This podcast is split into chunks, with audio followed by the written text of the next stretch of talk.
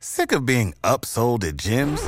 My guy, you're currently a base member. For $90 more, I can upgrade you to our Shred membership. For $130 more, you'll be a Swole member. And for just $300 more, you'll reach Sweat Platinum. At Planet Fitness, you'll get energy without the upsell. Never pushy, always free fitness training and equipment for every workout. It's fitness that fits your budget. Join Planet Fitness for just $1 down and $10 a month. Cancel anytime. Deal ends Friday, May 10th. See Home Club for details. Peace, family. is 19 Keys with the 19 Keys podcast. You're listening to a high level conversation. Tap in. All right, a word from one of our sponsors. Make sure you tap into Goldwater products. After you come listen to the information, you're going to need your memory stimulated so you can download everything in that prefrontal cortex. You want to make sure that hippocampus area of your brain that regulates mood, memory, and learning is fully functional and tapped in. Therefore, you want to tap into Goldwater. They have Smart Moss, Sports Moss, Vitamin C Moss, Colloidal Silver. They have just about everything that you, your child, and your whole entire family needs to stimulate your brain and your body and to make sure that your immune system is functioning. Before you tap into this great high level conversation, listen to this song by Tezu Kulando called Goldwater.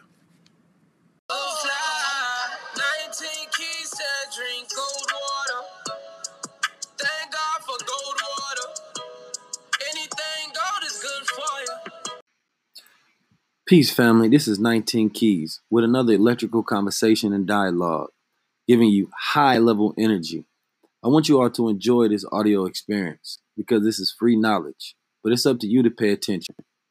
This is my dialogue with one of the greatest filmmakers on the planet Earth, Lou Creative, as he interviewed me about my process, my content, and just tapping into the high achiever mindset and the master consciousness. Enjoy.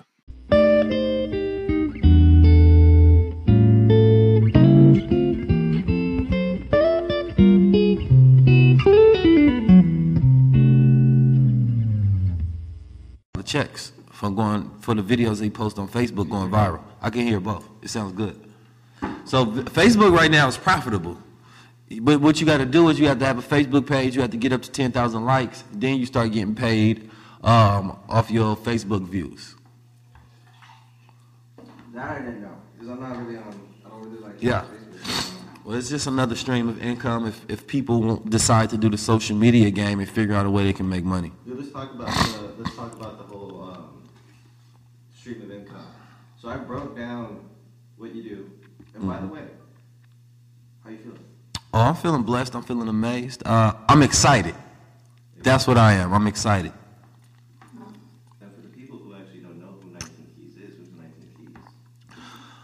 Um, let me speak in the third for a second. um, 19 Keys is a polymath. A polymath is one who uses universal knowledge to solve specific problems. Um, and the specific problems I find is the plight of the people um, that lack resources in order to obtain successful thinking, in order to enlighten themselves and change their lives. I consider myself a world changer. I don't think we all live in the same world we all our worlds are made of our perceptions our thoughts our habits our paradigms. And so what i do is i shift people paradigms which changes their pattern of thinking and habits which in turn changes their world. Um, i'm a writer. I have a book coming out. Um, i am a event organizer and people organizer. I co-founded a group called the shifters. We throw paradigm shifting events. Um, when we teach um, entrepreneurism we teach um, social impact. We teach psychology, spirituality. We teach all different things that will shift your paradigm. And not just by teaching and informing people, by doing it by example and teaching from the experiences that we have. We all have our own individuals' platforms, and we come together to showcase what unity looks like when you all have an agenda to work for the people that's above your individual feelings. Um, I'm also an influencer, if you will um, you know, through you know Instagram and you know IG, uh, I mean uh, YouTube, Facebook, all of those different things. International speaker, you know, um, stoic. Uh, there's many different things that a person can go by. Titles diminish the human being because it uh, puts you into a category that is not the whole. So I, I, I don't like it. Dude, I can't call myself just a filmmaker. Right. I can't call myself just like a marketer. It's just like everything that you and I do, that's who we are. Mm-hmm. Right. Whatever we do should just speak of what it what that is. Right. That's why sometimes like filmmaker is just a it's just a talented word of what I do. Yeah, I'm an artist as well. I mean, uh, you know, I draw, I paint, I, I design. You know, I have, I'm business. Yeah, it's, it's marketing. I'm a genius marketer. So So that's why I say world changer. Under that umbrella, everything works. Polymath yeah, fits it You know all. what an artisan is? An artisan is someone that just creates things with their hand. And then Mm. I also consider myself an enthusiast.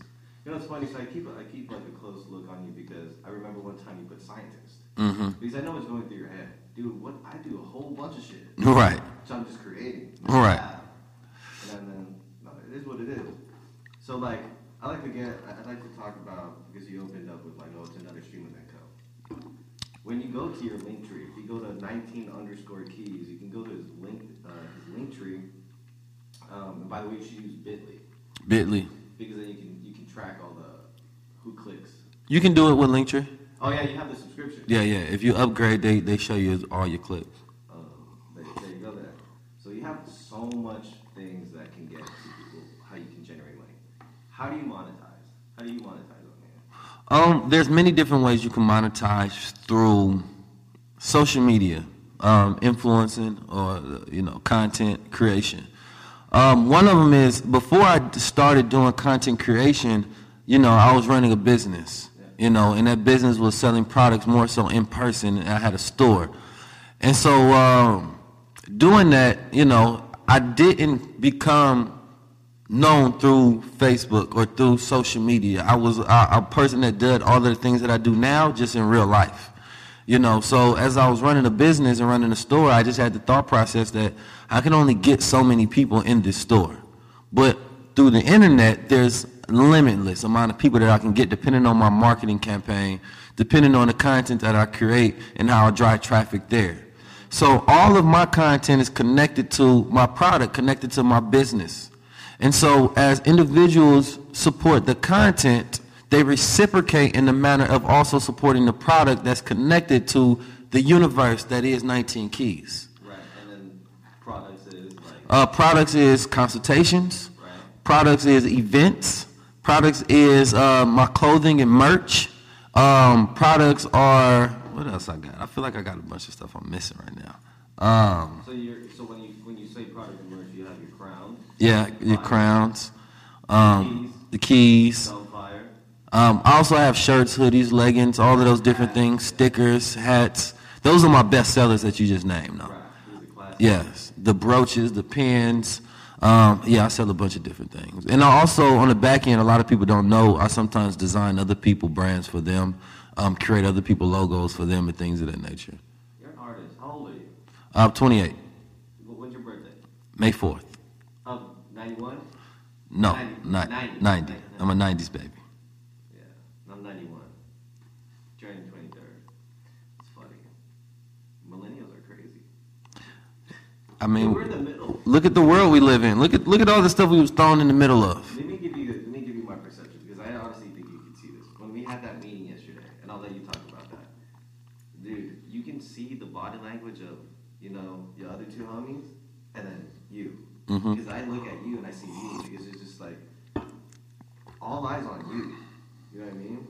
All the eyes are on you now.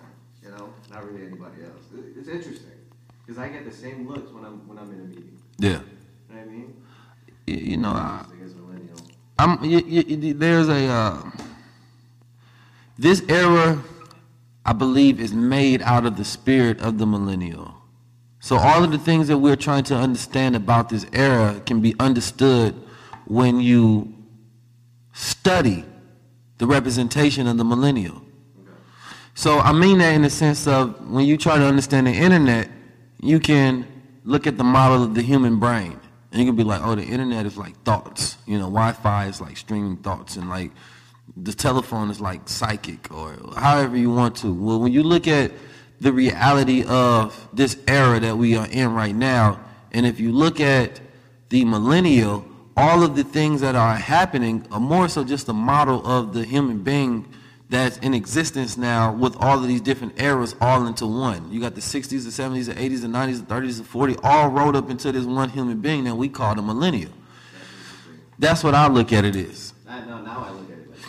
Yeah. That's interesting. And so that's where our world is. Look at fashion. Fashion tells a sign of where we are. And fashion right now is all the eras in one, in one collaboration. When it used to be, this is what the 70s look like. This is what this, the 80s look like. This is what the 90s look like. But in 2019, it's sort of all, everything rolled up in one. And that's what the millennials are, kind of everything rolled up in one. You know what's funny? Because I have this thought. Have you ever like done something and then you got like clown for it, and then now it's back in? Yep. So I used to rock fanny packs. Mm. Clown for it. in Yeah. But it ain't like that no more. When I first did the crowns, people was like, "You so you go walking around with a crown on your head all the time?" and I told them, "Yes," and I'm not taking it off. Well, you stuck to your, you stuck ten toes. Yeah. I took my shit off. Uh-uh, I stuck on it. You know what I mean? And and I was able to transform it into a business that makes six figures a year. So you know, bro. thank you. And, and, and so I don't look for validation. If a person says it hasn't been done, that's a really good reason to do it. You know, um, and for every problem, there's a solution, right? So if I look at the problem of our behavior in society and culture, and I look at fashion and what it represents, fashion is communication of who you are. You know, so we have gangbang culture where they wear red and blue bandanas and black bandanas, things of that nature.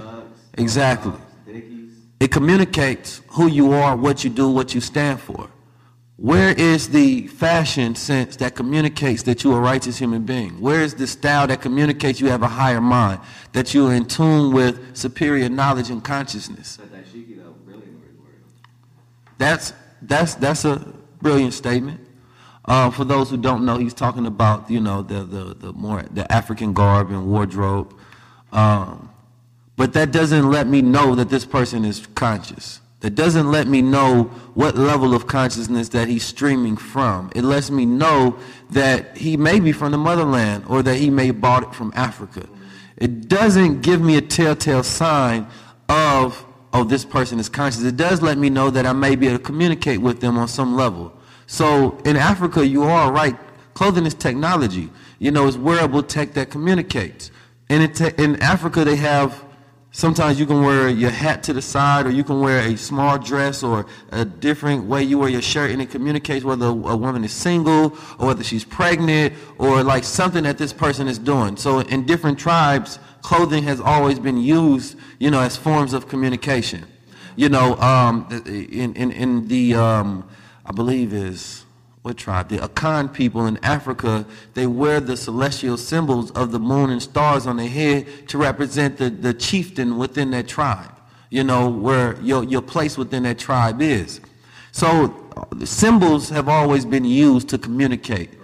If I'm walking down the street and I see a person, you know, um, wearing a crown with a star and crescent on it, you know, with the universe on their head, that's communicating to me who they are and what they stand for and what they represent. Now, the great thing about the crowns is that people have many different levels of interpretations. These are some of the strongest symbols in the universe, let's say that, um, because they are celestial bodies that human beings have, since the beginning of time, looked upward and, and seen as bodies beyond self that are extraterrestrial, that's not here, that that uh, have worshipped and praised in a lot of different magnitudes. So you know, and and we have a connection to. Um, so the star and crescent, as is breaking down, broken down rather, you know, represents freedom, justice, and equality. And the Honorable Elijah Muhammad was the first one who um, was celebrated for wearing the crown. And he stated in the Theology of Time, a book that he wrote, was that when you see us wearing the universe um, on our head and on our lapel, it represents our rule. And he said, you know, um, the human being is the greatest being on the planet or in the universe. He said that the, the, the moon can't create thoughts and produce them into reality. The sun can't create thoughts and produce them in reality. It's the human being, it's the human mind that has the ability to do that. So when you look up there and as great as you see them, you have to recognize that you are even greater because they come from you. They don't have the ability to produce you. They don't have the ability to produce, to, to, uh, to have willpower, to have a thought and it be. The sun doesn't have that ability, the human being does.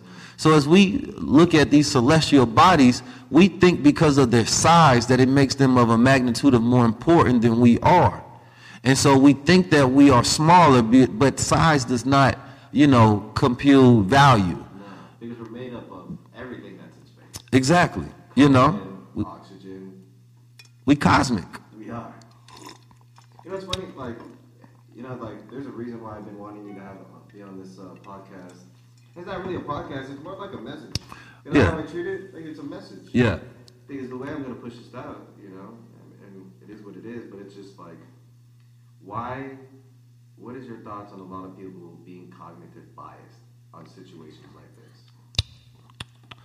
Um, people enjoy the the people enjoy their faith and their beliefs because it's the platform that sets them up for everything else that, that they stand for.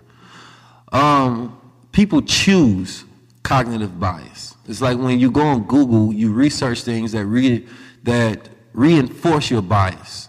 You know, um, so that's kind of how when we go into conversations and when we sift through things and research, we're looking for that which reinforces our bias of that which we already believe. Yeah, we don't want to be proven wrong. We want to be right. It's a difference when you go into that scientific method and that scholar method because then you become a truth seeker.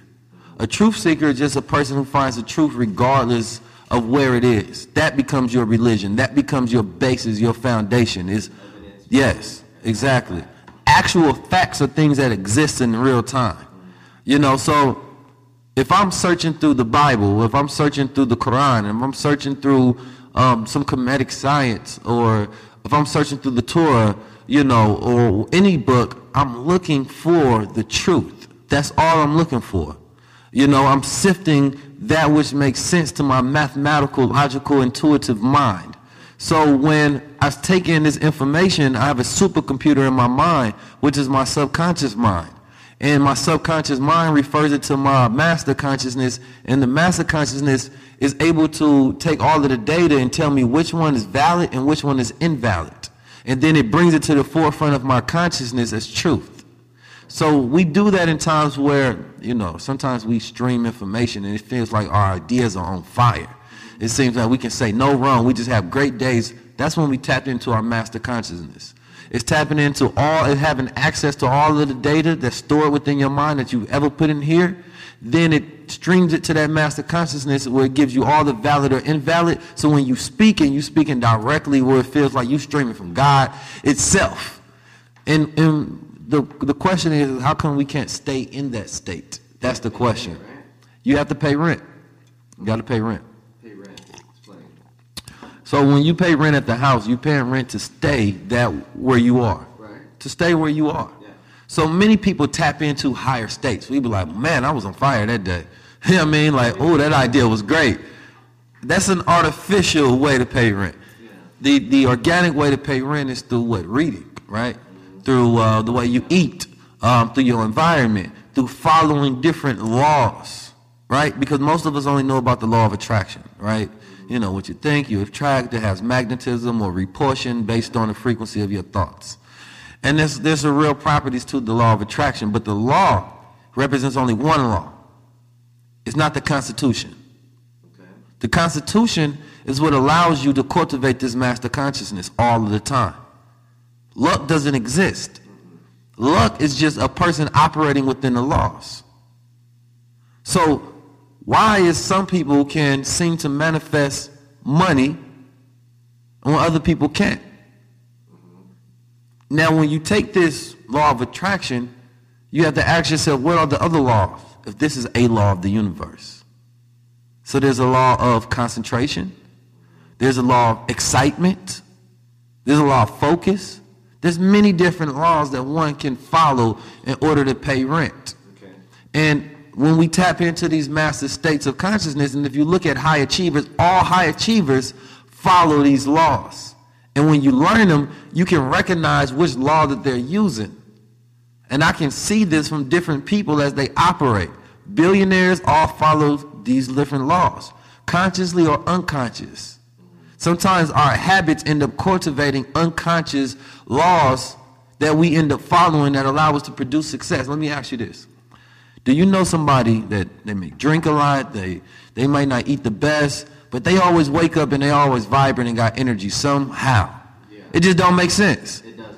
Like how how do you able to have all this energy and I'm doing all these things, I'm eating right, I'm doing all of this stuff. Uh-huh. And they also have this ability to just complete their goals. They have some crazy idea, they wake up in the morning, they're excited for it, they go to that goal, they get it done. But they're not eating right, you know, they barely probably even read books. Barely. You know what I mean? And but they somehow are able to have success. One law is one I know that they follow is the law of excitement. Okay. The law of excitement is a very important law, and this is something that I teach in a master class. When you wake up in the morning you're not excited, you're dead. Mm-hmm. You're dead because you're not living in the present, you're living in the past. A past thought is one that requires no new thought.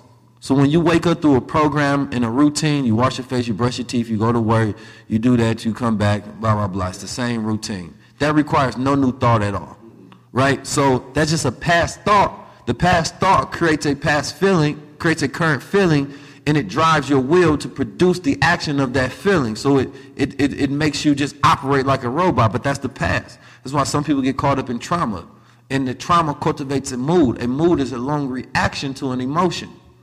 So when we think about this, A mood is a long reaction to an emotion. yes. Interesting. So you have to be able to cultivate your mood daily. Daily. So when you wake up in the morning, it's supposed to say you got to win in the morning. This is very, very, very, very, very do you do? You true. don't get on your phone. No. You meditate. Sometimes. What do you? What, what what do you do in the morning? Like the first thing. I'm gonna tell you one thing that I've been doing that's kind of extreme. Okay. Is I take a cold shower every day.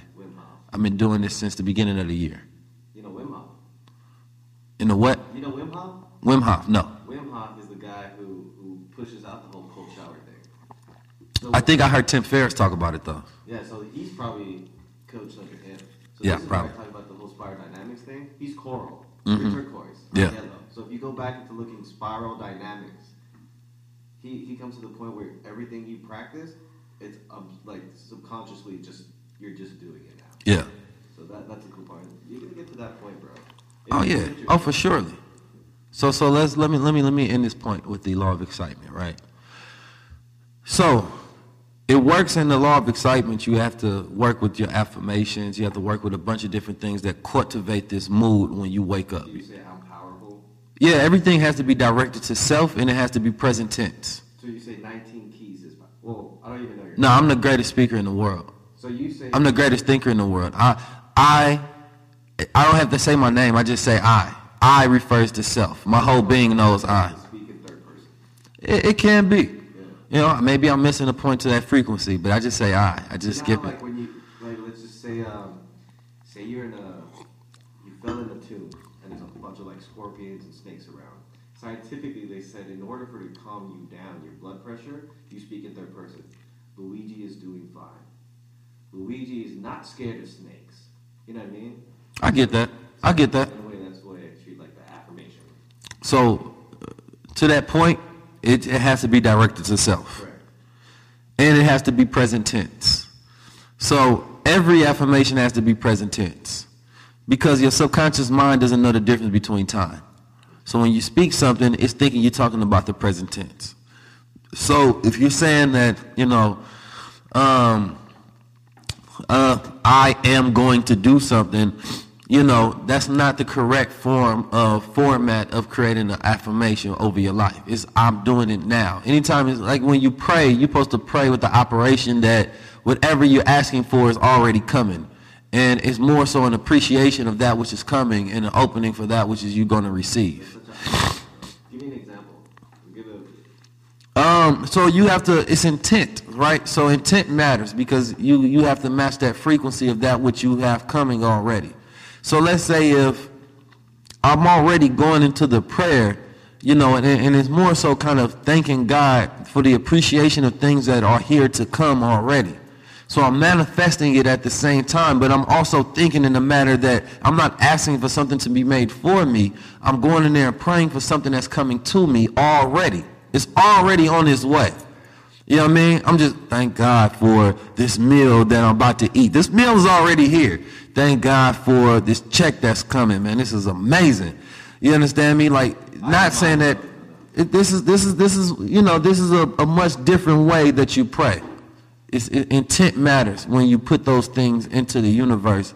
You are making them being delivered for you, and you're tapping into things that are already on their way to you you know, and you're creating them at that same time. So in the law of observation and synchronicity, each individual consciousness is different, right?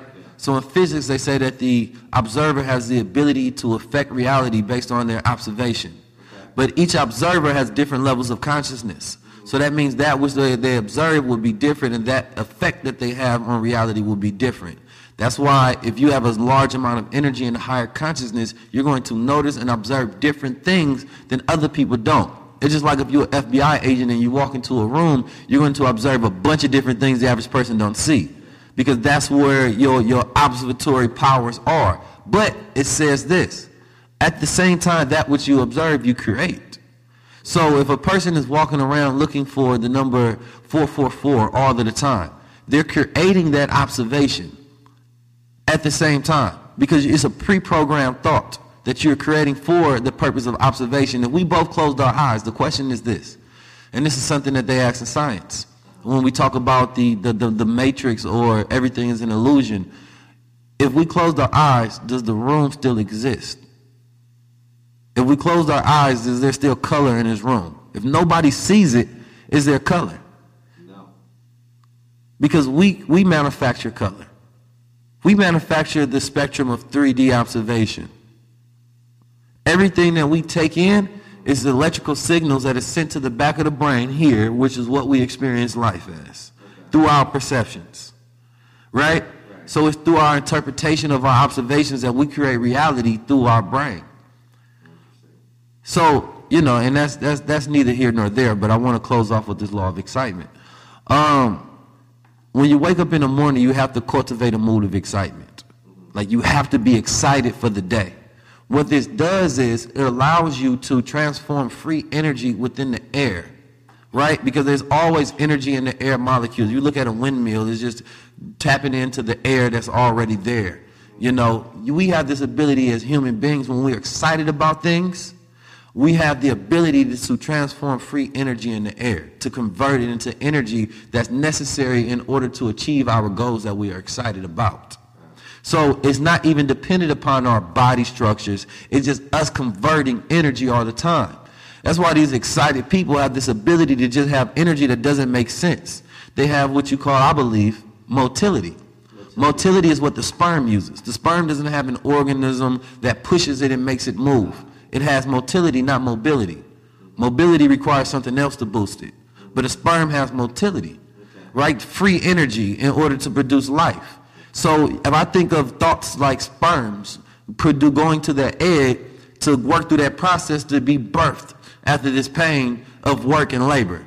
So when you have the initial thought and you're excited, you get that little sperm moving. You understand me? And as that sperm moves, it gets the necessary energy in order to go through that long journey it goes through that we don't we don't see, but it's over 300 competing with over 300 million, and we have over 100,000 thoughts per day. But the one that is competed that get to the forefront of your mind that you consider to be a great idea, it competed with all those other invalid thoughts to get here in the first place.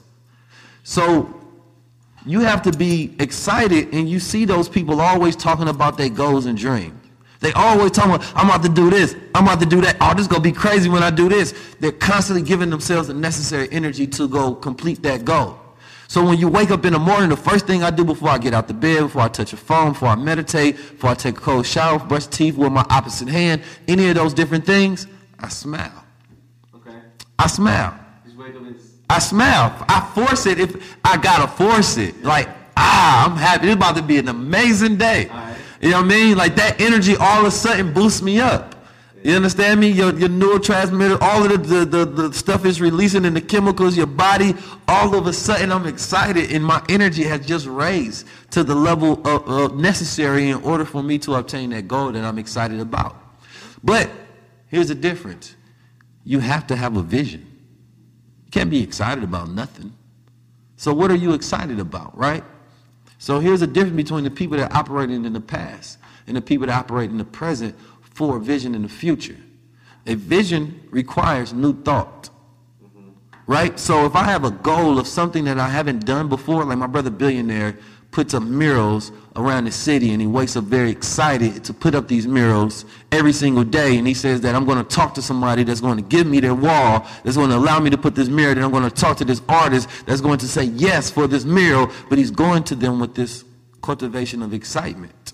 And he's always talking to everybody around him about these ideas and they end up being manufactured and produced. And we'd be like damn that boy got crazy energy. Yeah. it didn't make sense but the vision is the vision produces a feeling as well so the vision produces a feeling that's attached to a particular frequency, right? Because that's all our, our, our thoughts are, frequencies. You know, they're the electrical frequencies that's vibrating. That's why they can measure them with these machines, these EMG machines. Um, so when you have that vision, that vision produces a frequency. So when you wake up and you're excited about that vision that you have, it produces that frequency of the vision. So you're living within that vision already. You're already experiencing it. What it does is human beings are driven by feelings, not logic and reason. So when we produce that feeling, it cultivates our drive and our will. So what we end up doing is we end up producing those thoughts necessary to in order to produce that vision. So which means that we have to create new patterns of thinking. When we think about something we never thought about, that orgasmic process that we feel so great, like wow, that was an aha moment.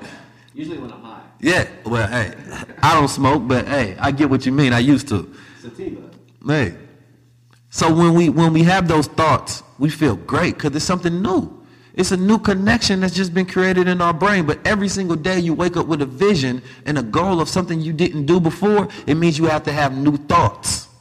And then it, those new thoughts means that you're cultivating new habits, which means you're becoming a new person daily. You're becoming more, you're evolving because you're doing something you've never done before. And this excites you. It's like when we were younger, we went on field trips and it felt like we couldn't sleep the night before. We were excited because we about to go do something we never done before. We imagining all of the fun and this gives us a necessary energy. We wake up in the morning, we barely got sleep the last night before, but we got all of the energy in the world to get there. I'm happy right now. That's what I'm saying. So you have to cultivate the law of excitement, which releases that free I mean, energy. that's, that's hard because you have to maintain that shit. It's just intentful. But you have to have something you're excited for. If a person got a money goal, that's not enough. The money, the money is just okay, some some dollars, some paper fiat. What are you gonna do with the money is what's gonna excite you. What did billionaire say yesterday? Do you remember what he said about all that money? What do you say? Money is is is just is is just soldiers that you use for war. You know what I'm talking about? Money is like uh uh is is is is, is I always say money is just something you use to buy what you want. Bro, he literally said, I don't even know what to do with any, uh, any of this money anymore. Remember when he said that? Oh yeah, At that point, I looked at it and was just like, that should look boring as hell being rich. yeah. You know what I mean? Well, because you you you're funding your ideas, and once you get to that point where there's no excitement on the journey, then you don't know what to do next. So you start finding different things that excite you, so it cultivates your will and your drive to do something else. And that's why millionaires and billionaires give themselves these big goals and things that for them to obtain, because those are the things that excite them. Right. I want to switch something up on you. All right. So yesterday you talked about um, something divine, having a woman Mm-hmm. to help. I don't know if it's to help you or it, it brings you a lot farther. Yeah. So when a, when an entrepreneur like you and myself and anybody else, you have lone wolves. Lone wolves are not hermits. Hermits are ones that don't have relationships with nobody. Lone wolves Mhm. are people, uh, men that that create relationships. How often do you think, damn, am I ever gonna get married? Mm-hmm. Or when's the when and how do you think of cultivating a woman for yourself? That question is answered through the method of the master consciousness as well. The moment you decide it and you're excited about it, it starts to be. The moment you pray for it as if it's already coming, it's on its way. An illusion is just a manifestation waiting to be produced into reality. You know, for me, there's no, everything is an illusion in that sense. You know, the color of your skin is an illusion manufactured through my mind in order for me to be able to measure you. You know, all of these different things are illusions produced by different frequencies and feelings that our mind has given us to say that, oh, this is reality. This cup feels like this, even though my hand is not even touching these atoms that are within this cup. But it produces an illusion, yes, based on the information. So we can produce that same thing. If I decide that, you know what, I'm probably, I'm, I'm, all right, so most likely, nope, you can't even say most likely. You can't case with the if or anything. It has to be a definite. I get married December 19th, 2019. That's okay. So you're saying you're gonna do that? No, if I want that to be, that's what will come. if I say it with that, that, that level of confidence Yeah. and there's no uncertainty about it, everything lines up. Everything in the universe starts to line up and conspire with me. As I conspire, all of my habits, my conversations, my thoughts, my synchronicities, all of it start to align in order to make that be. Uh, I was always taught that a prophet, prophets are true because people work to make sure that their predictions come into reality, right? So if I'm predicting something for thousands of years, it is the human collective that is actually bringing that prediction to be produced into reality because they're programmed by the thought of that prediction. When you say collective, that's multiple people in a single individual. Yeah, it's, it's much more than multiple people. It's, it's a whole thought form. But if I decide that I want to get married, then, you know, I'll be, I'll be getting married the day I decided. It's, it's all about the things that we decide to do. You know, you can decide to be rich, right? But you have to, for, it, it, it has to be real. You have to believe it. Right.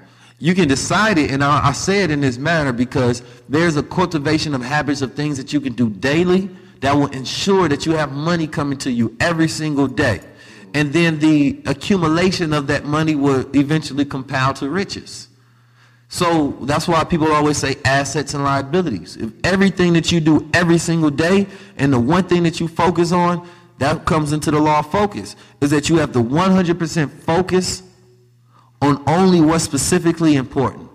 What is it important for a young male? You know how I talked to you yesterday about like, dude, we cannot talk to anybody our age. Because they, if I gave you information and you looked mm-hmm. at me and you, you might think like, oh man, I might be, I think I already know. You're already, you already stopped yourself from wanting any information. So for someone, it's like college students and anyone younger. What is what in your mind now that you've cultivated and that you've built and you built a really great brand, bro? Thank you. Um, what is a young male? How should a young male operate today? Great question. You have to learn a system of management.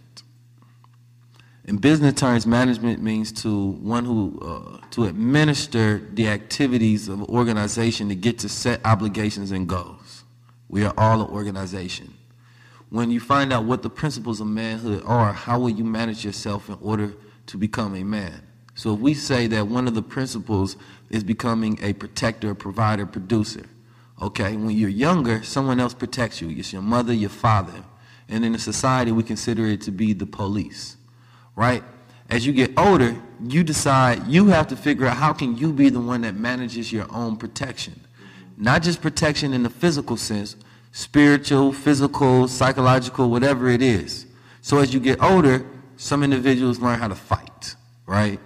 You know, um, some learn how to have discipline and mental fortitude. You know, but what it does is when you learn how to manage your own protection, it gives you that confidence to where it be like, okay, I'm going to do these things that make sure that I'm always protected. You understand me? And then once you have that confidence that you can protect self, what it does is it enhances your ability to protect others. Because a lot of men don't feel as if they're protected and feel like they can protect themselves, which is why they don't protect women and children. Because they haven't managed that ability to do it. So instead, they need to call somebody in order for them to feel safe.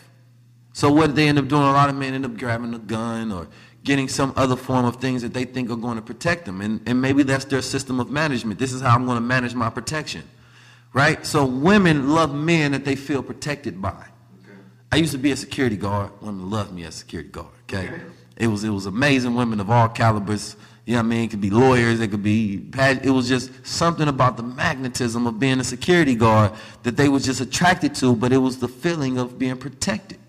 When when you can give a woman that feeling of protection, She feels safe around you in a world where women don't feel protected. So she is attracted to that because of that feeling that it cultivates within her. But a lot of men don't know how to protect themselves, so they don't leave women with that feeling. So although a lot of women may like a man that is in touch with his more feminine side and sensitive, but if he don't, if, if, if he doesn't give her that feeling of protection, then she will find some other way to manage that for herself. So young boys have to learn this system of how do I administer my activities to get to that goal of how do I be a protector. So once you figure that out, then you can move on to okay, maybe you uh, let's figure out how I can be a producer right? Someone who produces for the family, produces for self. So when you're younger, let's go back again. Your caretakers, your parents, things of that nature, they are producing for you. They're the ones who providing your, your toys and your school lunches and all of those different things. They are managing in order to get you those things. Right? So as you become adult, you take on jobs or you create businesses, you learn different skill development so you can start producing for yourself. Now you're managing those activities for yourself right, in order to become a producer. Once you have the ability to produce for self, you can then in turn that and produce for a family. You can produce for someone else. So when a woman sees someone who is a great producer, she says, oh, he can produce for me as well. So therefore that attracts her to him as well. Same thing, producer, provider, all of these different tenets. You have, and, and then you have to realize, okay, yes, I'm a great producer, which makes me a man because I'm at that man age because I can manage myself to do that. But maybe I'm a boy at protecting. Meaning that I'm a great producer, but I'm not a great protector, which means you're still a boy. You're not at that man age until you're able to manage that. Right? So we have to know this auditing system of thought. Okay, I'm terrible with finances. I'm not a man at that yet because I can't manage that. Well, I got a book that's coming. and you can read that. Um, soon. I'm not going to drop the date right now, but um, definitely you can you can you can write it down It's just a system of audit, or you can always just have it in your mind, like, yo, am I really managing this the best way? And there's lower management and higher management. Some people manage to do it at an okay level. Some people manage to do it at a very great level. That's why you have people who make six figures and people who make billions of dollars. So who should people be watching then? Like, like who do you trust in this space? For specific, give me specifics. Because I don't. Th- because you know what? I, look, so the whole point of why I say this, is because when I grew up, um, I never had like that older brother, and uh-huh. I never had that father. My fault. My stepfather had taught me this, right?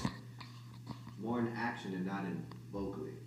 So I consider myself a wanderer, like in the world, and I learned everything. I was very okay. So in my in, in my kind of purpose in life is in order to push humanity and young men forward is my goal is to bring people like yourself, Keys, and get information like as if you were their father, mm-hmm. as if you were their their, their guidance counselor, their their coach. You always did you always talk with your coach? Hey, what up, coach? Like, I always did. Right. I always looked to like a like a like an older dude. Because he was teaching you how to manage yourself. So every young boy should learn how to pattern themselves off someone, right? Another man. Nipsey. Yeah, Nipsey was a, a great example of someone who managed himself very well. He managed to keep himself independent. He managed to keep all his masters. He managed to um, uh, um, take all his. He managed to work with family. He managed to start a family. He managed to rise above the conditions that he grew up in in the hood. He managed to come back and get back to the hood. He managed to know when the right time went to create his first album. He managed all of these things like a man would. He managed to make his woman feel safe. He managed to make his family, you know, um, understand who he was so that even in his death that they were able to boost him up into a sense of immortality. He was managing himself correctly and in this becoming and evolving as he was alive. He was a managed to take visions, write them down, and then produce them. Because one thing of manhood is you have to have willpower, right? So you have willpower, and that's connected to testosterone. So when a man is in balance of his nature, when he has a thought, he will produce the drive so that he, he has the will to be able to take that thought and have it in reality. So technically stop masturbating. Yeah, that can kill your willpower. Exactly. It can kill your willpower. It can kill your drive. So, same thing with weed. Weed kills willpower.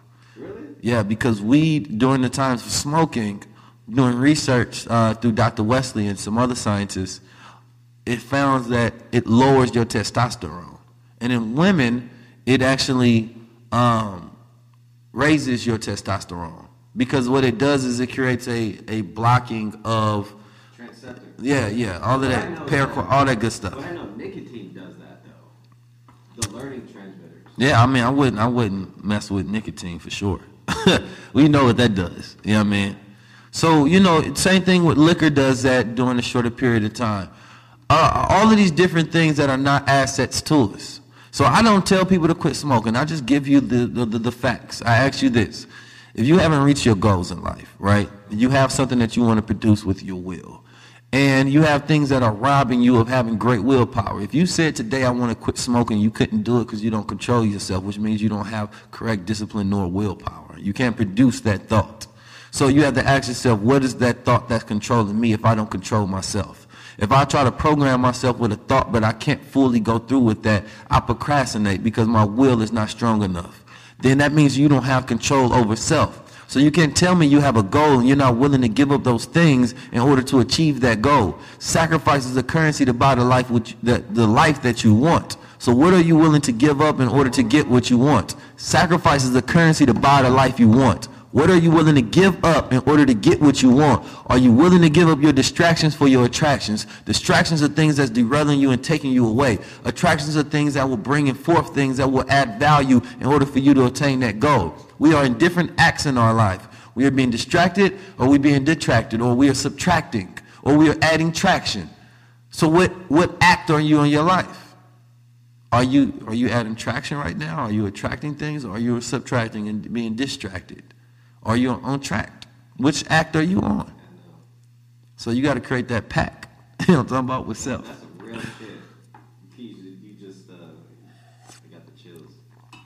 Real shit.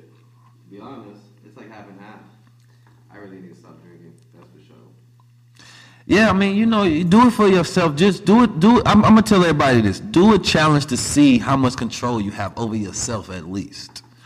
Because if the th- if you can't stop those things, sugar, liquor, weed, porn, um, you know, all of those different things that are escapisms. Social media, Yeah, sure. social media. If you can't stop those things, they control you. Yeah. So, what would be do, do this? Make a list of all your distractions and make a list of all your attractions. When I by attractions, I mean things that will be adding to your goal, right? And things that are taken away from your goals. And by things that are taken away from your goals, I mean they're not adding any value at all. You know what I mean? So if you you you got all of that list of things that you do, audit your day, and then get rid of all of those, right? And then replace them with the attractions and see how those habits change your life. So this is how you, you guys should do it. So you can write that down for Yeah. sure. You do a 90 day thing, and you write everything that you do in one day. You can guys, you guys can read the Sean, Sean Whalen's book, what is this, How to Make Shit Happen. You write everything down like he just said, and in those 90 days you start cutting off fat. And every every time you find something that you don't like to do that doesn't make you happy or what makes you happy, you just keep cutting off and you keep adding on. And that's how you just live a happy life. But the whole point of this is discipline and just fucking maintaining that shit. And that's the Right. hardest part. You can have to maintain happiness. That's fact. Yeah, you got to pay rent. You can't. You can't just be happy. You got to pay rent. Well, well, let me, let, let me, yeah, let me, let me, let me, let me pull back on that one. I believe you, you do just be happy. Just be happy. Happiness is interesting. You know, people always talk about the pursuit of happiness. I don't think you pursue happiness. I think you just be happy while you're in pursuit of whatever else you're doing. Correct. Then you're always chasing. Right. Happiness is something that's cultivated within. It's a balance within self. Right now, I'm happy as hell. You know what I mean? I'm not. Ta- it's the difference between being happy and excited. So I'm happy without the excitement right now. I'm just happy. I'm good. You know what I mean? So I don't have to pursue any happiness. But there are levels to the feeling of what people consider to be happy. Because when sometimes people, there's a difference between like being joyful and being happy. You understand me? Or, or feeling loved and being happy. So people take the feelings and then they attribute their happiness because of what they're feeling. So if a person is excited right now and you ask them if they're happy, they go say, yeah.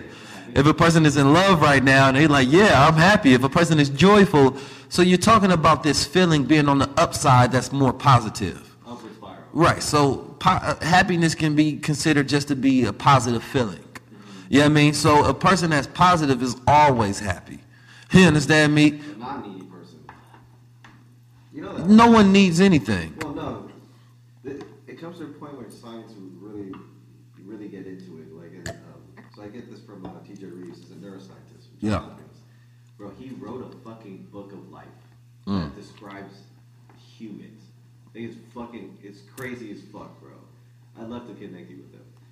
He wrote the book of life, and basically he had he had a diagram of an upward spiral and a downward spiral. Basically, if you're non-needy, that's an upward spiral. Mm. Neediness, it's a downward spiral. Mm-hmm. Like I have to show you this fucking book, bro. I'm, I'm interested to see it. And that's what got me to the whole spiral dynamics. And imagine it's just adding skill sets into your to yourself. What if you can just decide it? Decide what. Happiness, right? It's a decision. It is a choice. I believe it's, it's a complete decision. Because the moment you wake up and be like, dude, I'm gonna take my anger out on someone who's happy. I think that's what happened. What what happened? Well, people want others to feel like them. Fuck that. Yeah, I don't want to feel like eh, if, if if I'm happy, I'm good. Like my me and my brother used to go back and forth about this all the time. No, but my brother Yusuf, because he he don't he don't really believe in happiness in a sense. It, he finds it like I think he attributes it, and this this he he probably gonna cut me up for this, but this he attributes it to like a weakness almost, like because it's this state of ecstatic that's impossible to maintain. So he thinks that people need some time to have that unhappiness to push them, or I don't know. It, it's just a uh, instead of happy, he just believes in more so just being like, mm, just like there's just there's no state. There's just calm, calmness. There's just balance because because of the the fluctuation of feeling happy and unhappy. Instead, if you're just calm and you're just like you said that in that middle, then it, you don't. You know what I mean? That excitement is, is meant to jump up and down. So he doesn't really believe in happiness. So for me, I tell him I don't have to try this. I just wake up and I just live and I'm just happy while I live. Um, and I follow those rules and things that cultivate that continuously mood every single day. So, you know, I decided to be happy, so I'm happy. You know what I mean? Uh, I decide to feel good, so I feel good. Even when things, even if you're going through something terrible, you can still be happy. You're just reacting. You're a happy person that's reacting to something, you know, that's making you feel a certain way about that situation. You know, eh, but the problem is, is that people take those moods and those emotions and that trauma that they go through, and it becomes their mood for their life. It becomes their long-term reaction, and they never get over that trauma. And then that's why they don't feel happy anymore because they they they they they're, they're stuck in the past of this trauma Get out of the past, like I said, you got to have a vision for the future. You know, you have to move. You you you have to you have to live in the present.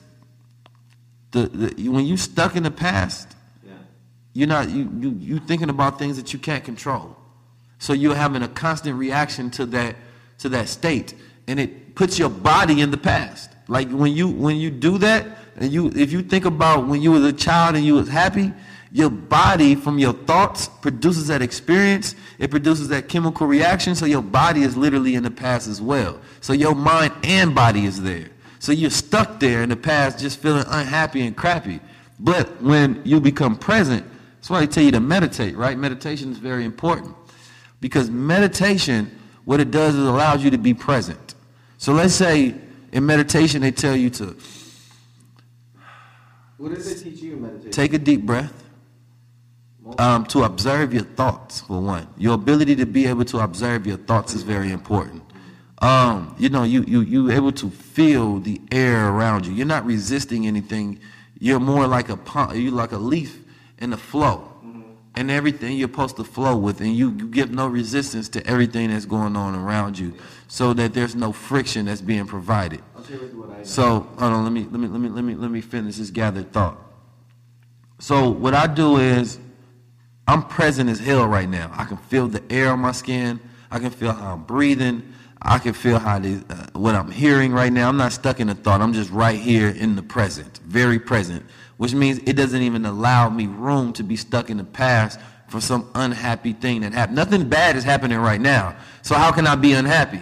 But if I'm in the present and I'm living in this moment, then I'm only here in this moment and I'm reacting to this moment, which allows me to be happy, to be cool. You understand me? But imagine this. If I'm not here and I'm not present and I'm thinking about the future and I'm stressed about something, will I make it to this appointment? Will I do this? It don't allow me to be present, so now I'm stressed. You understand me? But only the present is where you find your happiness. That's real shit, and I tell that to a lot of people. I, but of course, I, I try to do that shit with myself too. At the end of the day, bro, you know what I hate? It's like this morning, bro, my folks. So I parked the car real close. I'm a great driver. Okay. I parked the car real close, and then in the morning they tell me you scratched the you scratched the rims because I borrowed their car. I'm like, how do you know I scratched the rims? So it's just like you park close to the curb, but how do you know that I scratched the car? right. So I'm just like, and then now my pops, he comes at me. You scratched the car. How do you know I scratched the car? You park close to the curb. If I scratched the front, they only took a picture of the front of the wheel, but they didn't take a picture of the back. So if I scratch the front, I must have scratched the back. They didn't take a picture of the back. They just saw how close the front was. Right. They was looking for problems. Exactly. That shit is annoying. and it comes to the point where it's just like I, I feel bad for human beings that I'm close to. Because I, I took I took the effort to do more, but they took the effort to raise me. And it's a, it's a very interesting thought. Then it comes to the point where it's just like, um, if I had scratched the car, would you ask me if I did first, and then I would admit that I did or did not? Right. No, you just assume that I scratched the car. Right. I mean, as a very observant person and very word driven, you know, you just hear those things out of people's mouth and it kind of dis- dismiss. Right. And and it's, it, it, it communicates a lack of trust.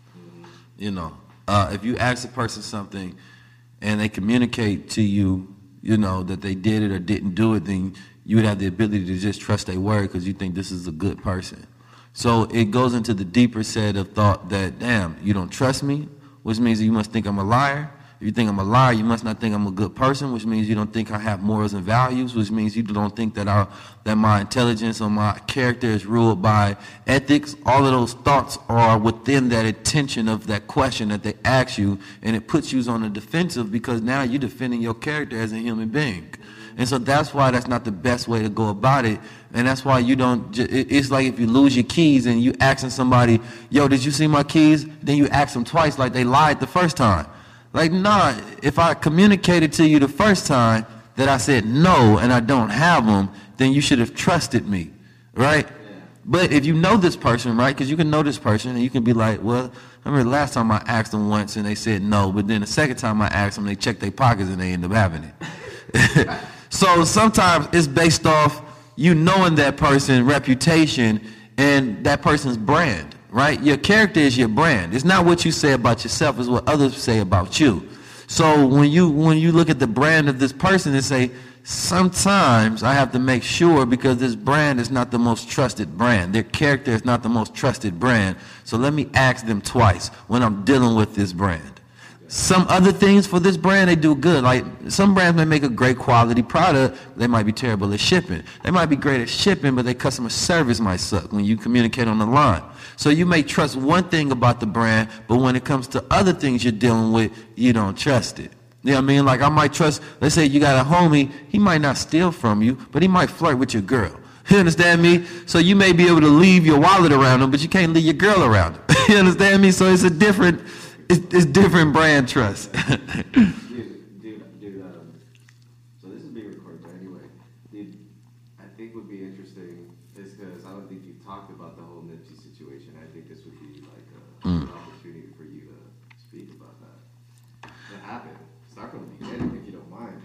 I'm interested. Um, Nipsey Hussle is somebody that I've been following for a long time. Um, I, it's funny enough, before the incident occurred, two weeks, well, maybe like three, four days prior, um, three, about, about three, four days, um, we did a podcast. And in the podcast, we talked about what were the top conscious rappers in the industry. Um, well, we, this is what I'm about to get to. So we went through different regions. So in Atlanta, we asked if it was like uh, T.I., Killer Mike, or David Banner. I forgot what the people said. Um, no, Childish Gambino can't win. I'm gonna tell you why. Because it's not just the based upon the music; it's about their actions. So it's about the things that you actually do that's aligned with your brand, right? So when we went to the West Coast, we asked, "Is it Snoop?" We asked, "Is it Kendrick?" Or we asked, "Is it Nipsey?" So we was only given three options for people to choose. So I laid out the foundation of why I put Snoop in there first because Snoop has done a lot of good in the community and done a lot of good when it comes to, you know, reforming a lot of stuff in gang activities and giving game to the younger people and just Snoop is a good person in, in a lot of the works that he does. And then Kendrick has the brand of conscious rapper in a sense because of the sort of content that he puts into the production of his music is on the side of more of the positive scale that influences us to have better thoughts. Nipsey is more on the activist of his brand, and meaning that not only is his music inspirational, but his real life is inspirational in the things that he developed within his community and his business development and his do for self efforts and his example of what it means to be an independent artist, to own your own masters, in the production of his character. His actions is what made him, and that's that's what I told the crowd, is that to me he was the most conscious rapper of the West Coast. Not because of just his music, but because of his actions. And they both have to be aligned. Right. And so like, you know, a, couple of days later, you know, he was killed. And I was it was a podcast with me and my younger brother Bashir. I didn't even notice. Yeah. Did you post that on? It's it was on my YouTube. So it's like an hour long. Did you put? Did you put? Oh, let me get to that. You know how to create a part. So if you could take, so this is what I learned from comedian uh, Andrew Schulz. Mhm. They take like, like like what we do with this podcast. mm-hmm. They take they take they take the hour, but they'll they'll cut it up from two to four minutes. Really Yeah. don't care about- Long form content to short form. Definitely doesn't matter with the whole Instagram shit. But what you can do is if you've been using your IGTV lately, Mhm. just take the IGTV, IGTV be and popping. then it just preview right, right straight Yeah. I, I, I think I, I downloaded it from YouTube, converted it into the MP4. I just haven't shrunk that particular piece and put it up yet. What are you using? For Like cutting your shit up. um, I, I use apps on my phone.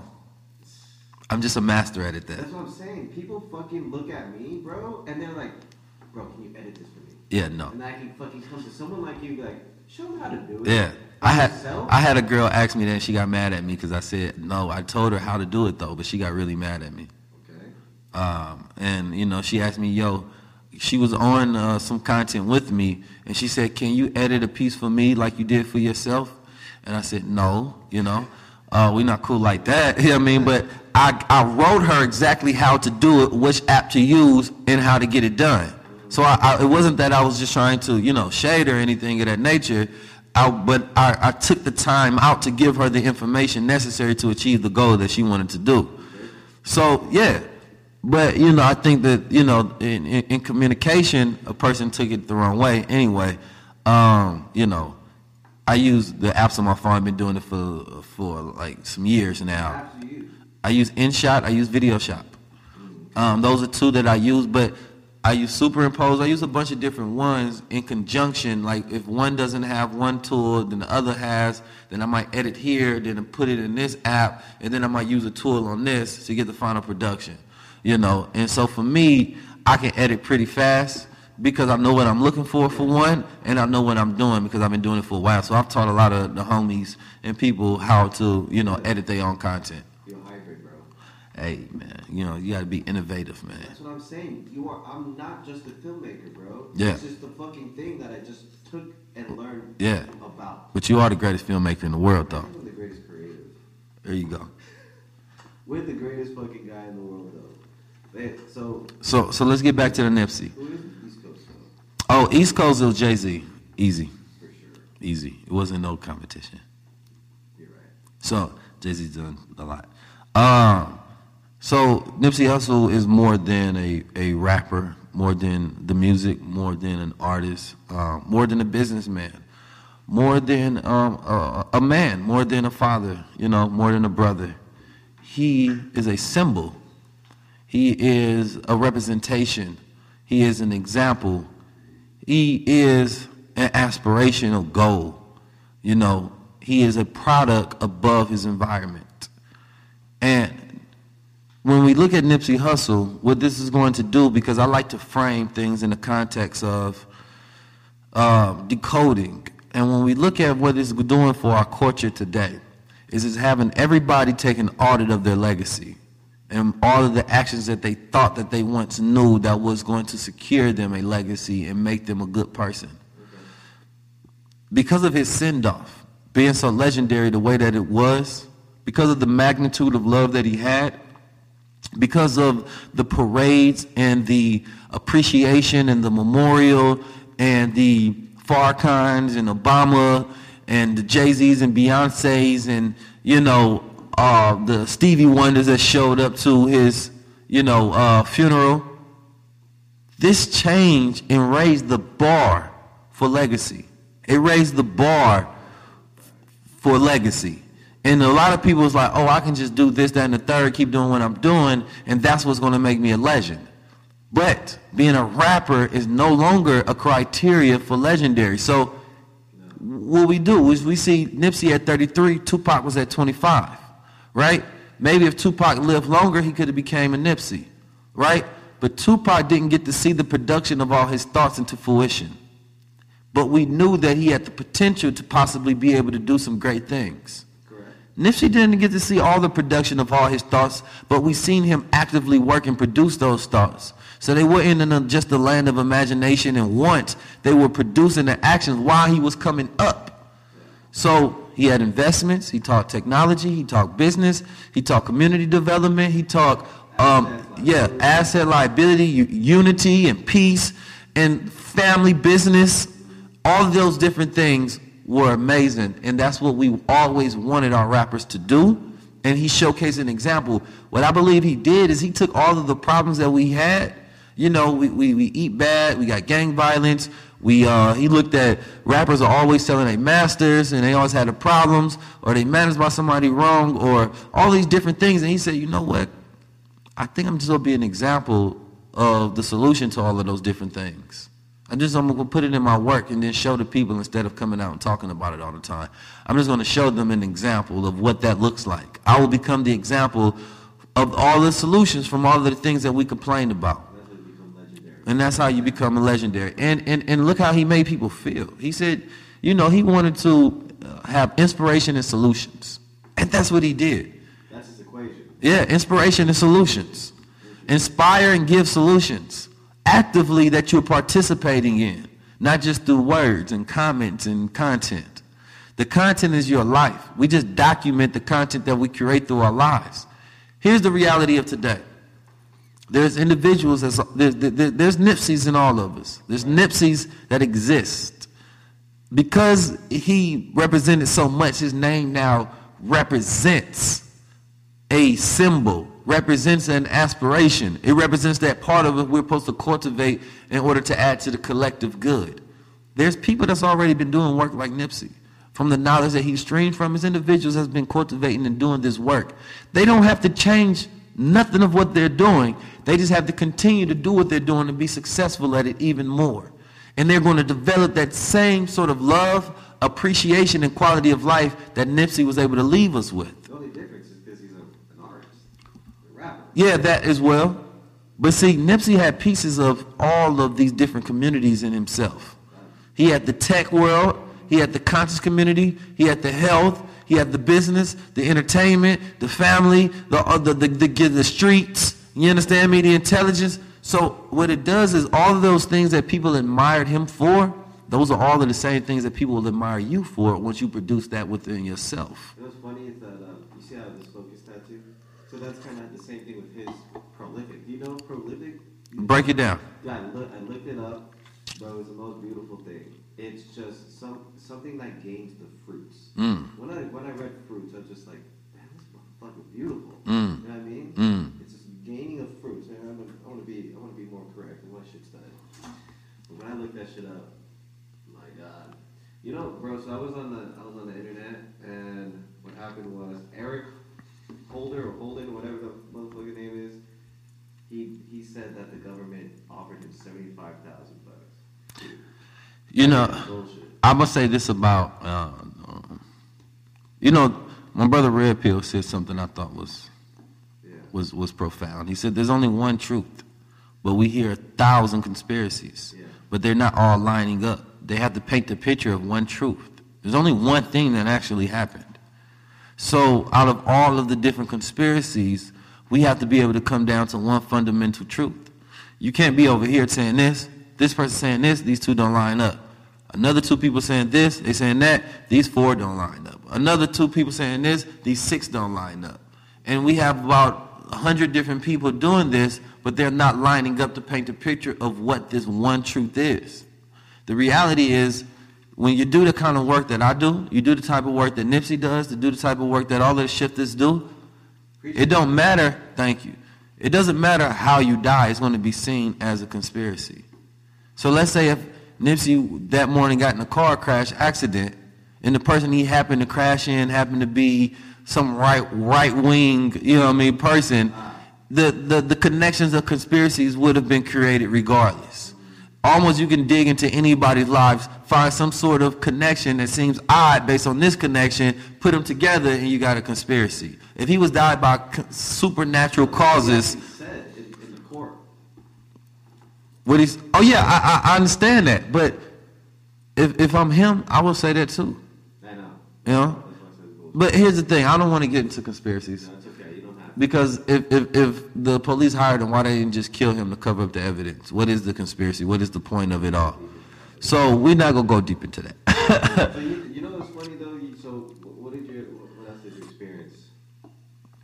You were there at the marathon store. Um, the energy was amazing. The first few days, I'm not gonna lie, the energy was staticky. And just because it was uncertainty that was in the air of what to do next, what happened, it was a confusion. And and then leaders and individuals stepped in to to give some clarity on the confusion that this happened in divine order. This this happened for a reason. This happened for a purpose. The narrative of black on black crime has been used against us to portray us as savage human beings. That the reason that other people can kill us and get away with it in justification is because we kill ourselves more than anyone else does. Black on black crime, there's a reality and there's a myth to it. The myth to it is that um, we are doing it in a proportion as greater than other races. And we are actively and just seeking each other out because we just we're just savages. We are predators. The reality of it is, is that it exists because of um, close proximity. It's proximity murder. In white communities, they kill each other because, you know, if you're a murder, you'll kill somebody, you'll kill somebody that's close to you. You understand me? It's proximity murder. Is there's white on white crime, there's Asian on Asian crime, there's Mexican on Mexican crime, there's Russian on Russian, there's Filipino on Filipino. There's there's there's all of this that exists. In the gangbang culture, there's there's this unfortunate reality that you seek out other individuals Look like that look like yourself, that you consider to be worthy adversaries. And a lot of this comes and stems from self-hate. You know, instead of seeing someone that reminds you of yourself and appreciating and loving that person, you say that this is a worthy kill. Or sometimes it's still from jealousy or envy or many different things that happened. So the reality that we are dealing with right now is the narrative is that someone from your own set killed you. Someone that's supposed to be a part of your own organization. It would have been different if they blamed it on a rival gang, right? Or if it was the police or whoever it was. But the reality of that is being said that this brother Eric killed him means that this is this is a narrative of self-hate. This is a narrative of like the movie Us, and we're tethered and we're targeting ourselves. So, yeah, I watched it. It was an interesting movie. So, so, yeah, the super chat works. So the reality of it is, when we look at it, guess what? This narrative can be used for a very positive effect, because this is one of the first deaths that are major in the black community that united us. The Martin Luther King death divided us. The uh, Malcolm X death, it divided us. This one, because of the way Nipsey lived and the way he died, it, it, it made him a martyr, but it united us together. Because even gangs and other of opposite They say, damn, somebody in my own gang could kill me. Is this worth it? We got to unite, bro. This ain't this ain't this ain't right. We can't just keep killing each other, man. You feel me? Even if I'm doing the right thing, it makes people uh, uh, uh, of all structures look at self. Like, damn, my greatest enemy is self. Yo, it wasn't even a rival gang that killed me. It makes the conscious community look at self like, damn, it might be another Muslim that get me. It might be another Christian that get me. It might be somebody that believe what I believe but hate me because I'm doing good. This is a mentality that we must wipe out from within our community. So it unites us because we can see that effect that has been here for so long, but this traumatic event fired across everybody and poured us to action. And we say, damn. But you're doing so, bro. You're doing so. So, you know, there's, there's a positive to it all. I, there, there's going to be um, a lot more Nipseys. They, they killed one, but there's going to be a thousand more that pop up from the energy that he left and and we have to maintain this unity and we have to maintain this peace and we have to maintain power to use it as a moment to liberate each other you know and exalt each other to higher positions and to higher levels and higher forms of consciousness Well, see, this is why I tell you about going after the youngins. There's a post on your Instagram, bro, where you have like young dudes in your crown in suits. Like that's who I would work on. say that again That's who I would work on. Those those those kids with the crown. And Oh, yeah, yeah, yeah, yeah. Standing behind each other. Those are the guys you work on. Like I said yesterday, you have eight Trey and six O, but you got the OGs, and then you have well, who I saw was younger. They probably look like they're in their thirties, but it's the it's the fucking dangerous kids who are trouble. Those go out. Well, yeah, those the, the, the, you know, I talked about this before. Is you know, I have a gangster's relatability, um, and, and and when I was out in the streets, you know, I had a lot of six O's. I had a lot of Crips that walked up to me and was like, "Bro, I watch your content. I appreciate you." Things of that nature. It's love. They, they, it's getting to them. You know what I mean? Like that's what people don't understand is that this internet thing doesn't always show the transparency of all of the work that's being done. And so when you're reaching a magnitude of people and a lot of people, you understand me, you don't always know who you're affecting and how it's affecting. But if, if, if a person can show you an audit, a list of like, look, these are all of the people that's affected by it, a person will be like, wow, that's impressive. This person changed this action because you gave them this knowledge. This person changed that action, you gave them this game. It's reaching them. Everybody wants to change right now. And what it just created was a new archetype. So there's a new paradigm rule is that now Nipsey Hussle is the new archetype. You understand me? Where it used to be Tupac. Tupac was the archetype. But the, archetype. What does that mean? an archetype is an individual type, right? Right? So like the archetype of Tupac was like the the the rowdy, you know I mean, gangster that really did what he said but was kind of revolutionary at the same time. So everybody kept saying that, you know what I mean, I'm the Tupac of rap. He created an archetype. The Nipsey Hussle creates a different archetype because he's more well-rounded and more evolved and more matured. It was a different archetype. So this is something that you can't just talk about it, you got to be about it, right? And then you got to tap into different forms of consciousness and activism and community work and all of these different things. The new archetype, the higher archetype of the rapper has just been changed. And so it gives you a bigger aspirational goal to achieve. Where the aspiration of being the Tupac is no longer the one that rules this paradigm now. The aspiration of I'm the Nipsey Hussle of rap is different. Yeah. Then I'm the Tupac of rap. So we have new archetypes that have been set. So if each individual in their lives try to figure out how can I be the, my, my, how can I tap into my Nipsey Hussle? How can I run my marathon?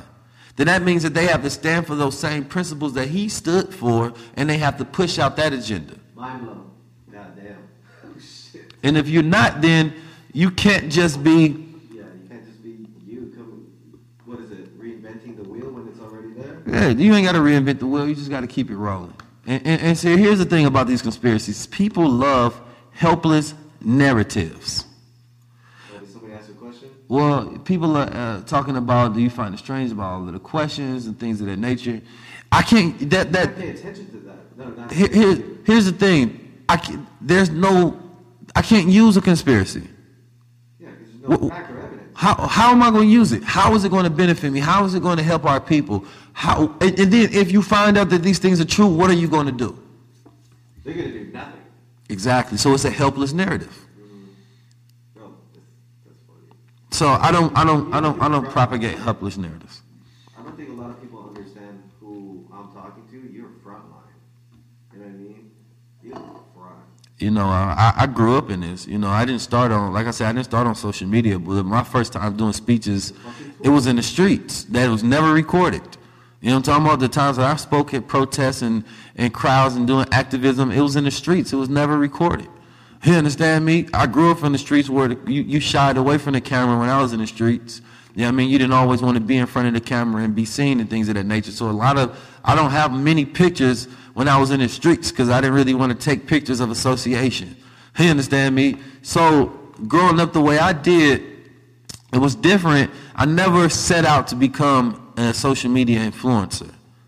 I was just, Binary, it's okay. I, I, I just, when I had 500 followers, I was talking like this. Uh-huh. You understand me? And it, it, it may get 100 views. I didn't trip. I thought 100 views was nice. cool, we did something today. But it was just me speaking my mind. Yeah. And I know from how I grew up, because I grew up in a different paradigm, I grew up seeing black men with power.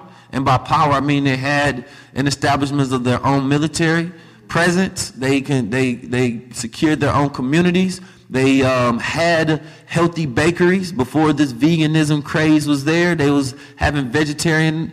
They had um, schools, their own private schools. Um, they had their own um, health centers. The- like all of these different things is what I grew up on. So I'm not impressed by anything that happens. It's supposed to happen. You know, this is the things that we're supposed to be doing. I am appreciative of the people who do the work that we're supposed to be doing. But impress, you have to show me something new to impress me. But I've seen it already. I've seen individuals grow million dollar empires and it fumbles and falls because of ego. I've seen my father and, and, and, his business partner Temple get raided by the FBI. I've, I've, I've had my case in the eyes of the, the, uh, the public when we was going through our case because they demonized Muslims at a time for some politics that was happening in Oakland. I've seen it all, you know what I mean? I've, I've seen these different things happen. I've seen an establishment of young cocky getting power and then they mess up, they end up killing somebody or I ain't gonna say they killed nobody. They allegedly killed someone or murdered someone, end up getting locked up in jail, snitching on each other, a bunch of different stuff happening. I've seen many different organizations come, go, fall, fail. You understand me? And I've seen the reasons why. I've seen the good that they had. I've seen the bad that they had. That's funny. You know why I, I, I figured out? That's the reason why you say kingdom falls and you build a heaven. Yeah, you got to build a heaven, man. You know, heaven is forever. That I don't want no monarchy. This is not a king's crown. This is a guy's crown. You understand me? Good and God consciousness is forever. Heaven is forever. So you know, people believe in heaven here on earth, and there's people that believe in heaven after you die. So you're not talking about something that has a beginning or ending. You're talking about something that is just existence. That's just forever. So you know, that's what these crowns represent. You know, yeah, it was called your Black Muslim Bakery out in Oakland, California. Um, you know, like I grew up the first time I, I I ran my own business. Well, it wasn't my business, but I ran a business when I was like 15, 16 years old, and I ran a bakery downtown Oakland. I used to have to run the the the, the, the product, the inventory. I made the food. I did the the sales, the register, all of that different stuff. And it was when I had no real experience. They just threw me in there. It was like, run this. And I was like, all right. I had to figure it out as I go. Uh, same thing with, you know, I, I worked security when I was like 16 years old. I was still in high school, but I was securing in middle school and wearing my older brother's suit. And they didn't know I wasn't old enough to work at the time, but I had to stop the local pimps and drug dealers and gang members from coming over there trying to recruit or mess with the students in that environment because it was so dangerous out in Oakland. So the pimps used to be coming over there trying to recruit the young girls to put them on a track so that they can sell them as hoes. So that was like an early foundation of thought. When I was younger, we used to be in FOI class, and I used to have to teach grown men who they were. I was one of the first person as a young man, 9, 10, 11 years old, teaching grown men like, yo, you a guy, giving them self-knowledge for the first time. You understand me? So like these things, these principles, you know, being in the streets and growing up in this environment, this is nothing new. And so when social media comes, I said, wow, I look at all of the people when I talk to them and this information is so wild to them. And I'm like, yo, this is how we grew up though. So you mean to tell me that if the world heard the way I think, I'm definitely sure it will have an impact. So I was hired at a time before I consider myself to be a speaker or whatever you want to call it somebody said they watched me on Instagram because I was doing my business. Not because I was Instagram. They wanted me to come in and teach the students because of how I was operating my business and the things that I was talking about while I was operating my business. They said, I'll pay you to come in and speak to the students. So I came in and speak to the students, but I told they gave me like they gave me like a four month notice book ahead of time. So it gave me enough proper time to prepare a vision. So I told my videographer, I said, look, I want to pay you a percentage of what they paying me. I need you to document this. This is about to be legendary. You understand me? Great video, by the way. Yeah, thank you, thank you, and, and that's exactly the essence that I wanted. Like it, it's so perfect because it's exactly what I wanted to come out of it. So when I started looking at the long form content, I said, let me chop this down to short form because I speak in quotables. So I knew that in every 60 seconds I was given another key. So out of like an hour and 20 minutes, I got like 120 different clips. Uh, this is my creative side. This is what I've been teaching everybody. I'm pretty sure you already know what to do. If you want to make 60 Instagram clips, and let's just talk about Instagram. This has nothing to do with anything else. Put a timer for one minute, Mm. and then ask yourself 60 questions. Just press it, and then boom, 60. Because then when you get to the editing, all you have to do is just cut it. That's true. That's That's how you true. make content. That's dope. I like that. But you, you, you just literally said it. You just don't didn't realize it. Right.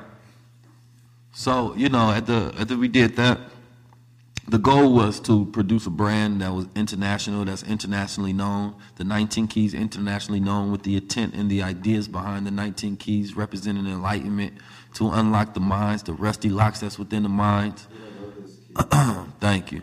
He's referring to this beautiful, dope Beautiful. keys that I wear around my neck all I the look time. at this, I can kiss it and everything, bro. Hey, fire. So, um, for, first of all, I wish we had more time. I do have an event to go to. Um, we're going to have to do this again. Let people know what you're doing right now. Um, I, I have an event out here in Los Angeles. We're going to be speaking about a few different things: blockchain, cryptocurrency, community revolution. Um, what, and, and speaking about that, Nipsey Hussle put the original meaning of crip back into crip. Community revolution in progress is what you see from his legacy. That was the Black Panther. Yeah. Slogan, right? Yeah. Community revolution in progress is what you see him doing. Now that's gangster. Yeah. That's gangster. Yeah. Because if you community revolution in progress is not only what he stand for, but what happens after his death. That's gangster. That that's one thing that I love when I think about that. And I went down there to that memorial and I stood around and I looked around. I said, "This is community revolution in progress." That's that's gangster. So, um, I have an event. We go. I, I, you know, it, this year we have to focus on technology um, because we don't want to get left behind in this revolution that is taking place and reacting to it like, yo, what just happened when there was warners and, and, and people trying to tell you this entire time that everything will be automated, digitized, blockchained, yeah, I mean, and, and if I can use that word. Yeah, I mean, so we're about to going to have an event. It's going to be a pop-up shop out here in LA. We're going to tap in. Um, you know, you can find me at 19 underscore keys on IG and 19 keys everything else. We got to we got to keep no. This is is is is marketing to constantly say it. Yeah, I mean, marketing to constantly say it. You understand me? So I appreciate everybody who's tapped in. No, I appreciate you coming this. You literally just told me that you don't do this with a lot of people. No, I don't. I feel special. Yeah. And, and yeah, to all the people that reached out, I yeah, I don't. You know, it got to be a certain level and I just, you know, it, it got to be the timing got to be right as well. You know, and everybody doesn't understand brand building. You know, some people just want to make a product. I'm making a brand and a legacy. It's different. This content will be reviewed in the next 100 years to be like, damn, Keys was ahead of his time. I know it for a fact. It's going to be a full fact. They're going to have a little capsule that's going to have Keys consciousness in there, and you can download it onto your mind top, and then people will be able to replay everything that happened. You know I mean in real time. They're going to take this footage, and then they're going to turn it into some augmented reality VR thing, and you're going to sit right here and experience it as if you're in my body, and you're going to be able to understand everything. It's going to be dope. That's a hundred years from now, though. Well, maybe less than that, but you know the way technology is going right now, ain't no telling. Uh, yeah, so people, shift your mind, change your life. You know, um, give the keys to somebody else so you can become the keys in someone else's life. That's how we change the paradigm. Each one unlock one, each one teach one. That's how we reach everyone. Tap in. That's 19 keys, everybody. Peace. Peace, y'all. Appreciate y'all for tapping in. commercial, bro. For sure. I want to. I want to make a commercial for the crowns, and th- this, this comes to the point. Sick of being upsold at gyms? My guy, you're currently a base member? For $90 more, I can upgrade you to our Shred membership. For 130 more, you'll be a Swole member. And for just $300 more, you'll reach Sweat Platinum. At Planet Fitness, you'll get energy without the upsell. Never pushy, always free fitness training and equipment for every workout. It's fitness that fits your budget. Join Planet Fitness for just $1 down and $10 a month. Cancel anytime. Deal ends Friday, May 10th. See Home Club for details.